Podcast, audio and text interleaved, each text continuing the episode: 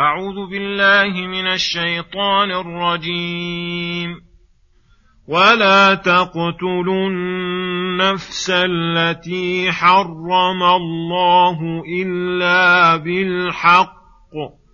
ومن قتل مظلوما فقد جعلنا لوليه سلطانا فلا يسرف في القتل. إنه كان منصورا. ولا تقربوا مال اليتيم إلا بالتي هي أحسن حتى يبلغ أشده. وأوفوا بالعهد إن العهد كان مسؤولا.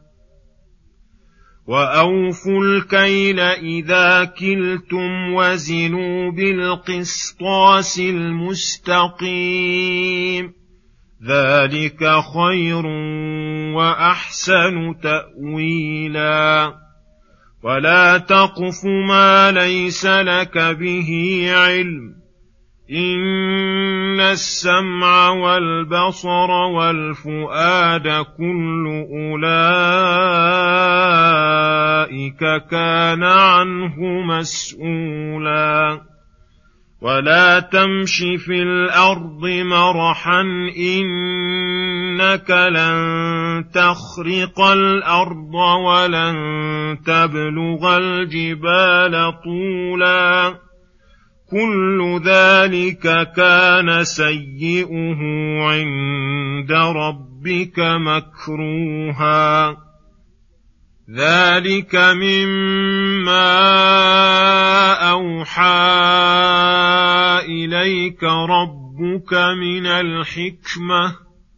ولا تجعل مع الله الها اخر فتلقى في جهنم ملوما مدحورا. السلام عليكم ورحمة الله وبركاته.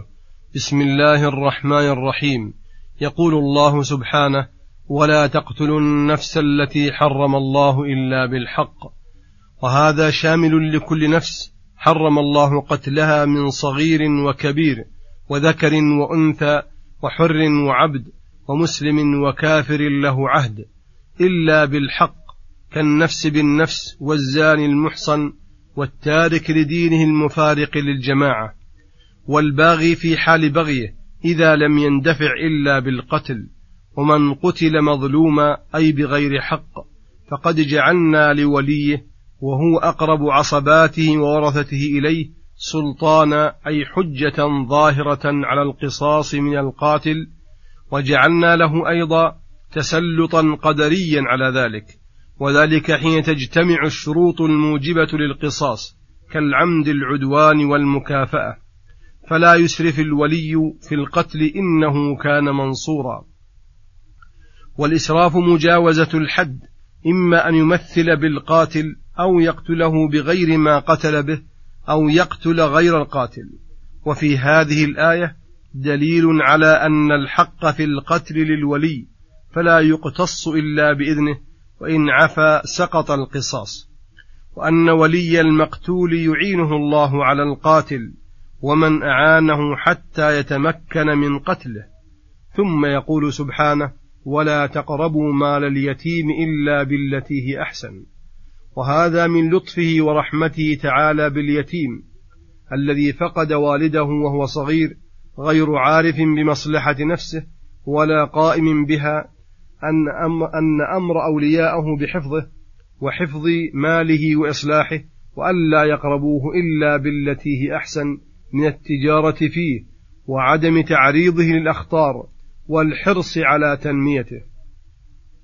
وذلك ممتد إلى أن يبلغ اليتيم أشده أي بلوغه وعقله ورشده. فإذا بلغ أشده زالت عنه ولاية وصار ولي نفسه ودفع إليه ماله. كما قال تعالى فإن آنستم منهم رشدا فادفعوا إليهم أموالهم. وأوفوا بالعهد الذي عاهدتم الله عليه والذي عاهدتم الخلق عليه إن العهد كان مسؤولا أي مسؤولون عن الوفاء به. فإذا وفيتم فلكم الثواب الجزيل وإن لم تفعلوا فعليكم الإثم العظيم. وإن, وإن لم تفعلوا فعليكم الإثم العظيم. ثم يقول سبحانه وأوفوا الكيل إذا كلتم. وهذا أمر بالعدل وإيفاء المكاييل والموازين بالقسط من غير بخس ولا نقص ويؤخذ من عموم المعنى النهي في عن كل غش في ثمن أو مثمن أو معقود عليه والأمر بالنصح والصدق في المعاملة. ذلك خير من عدمه وأحسن تأويلا أي أحسن عاقبة به يسلم العبد من التبعات وبه تنزل البركة. ثم يقول سبحانه ولا تقف ما ليس لك به علم أي ولا تتبع ما ليس لك به علم بل تثبت في كل ما تقوله وتفعله. فلا تظن ذلك يذهب لا لك ولا عليك. إن السمع والبصر والفؤاد كل أولئك كان عنه مسؤولا. فحقيق بالعبد الذي يعرف أنه مسؤول عما قاله وفعله وعما استعمل به جوارحه التي خلقها الله لعبادته أن يعد للسؤال جوابا. وذلك لا يكون إلا باستعمالها بعبودية الله وإخلاص الدين له وكفها عما يكرهه الله تعالى. ثم يقول تعالى ولا تمش في الأرض مرحا أي كبرا وتيها وبطرا متكبرا على الحق ومتعاظما في تكبرك على الخلق إنك في فعلك ذلك لن تخرق الأرض ولن تبلغ الجبال طولا. بل تكون حقيرا عند الله ومحتقرا عند الخلق مبغوضا ممقوتا. قد اكتسبت شر الأخلاق واكتسبت بأرذلها واكتسيت بأرذلها من غير إدراك لبعض ما تروم.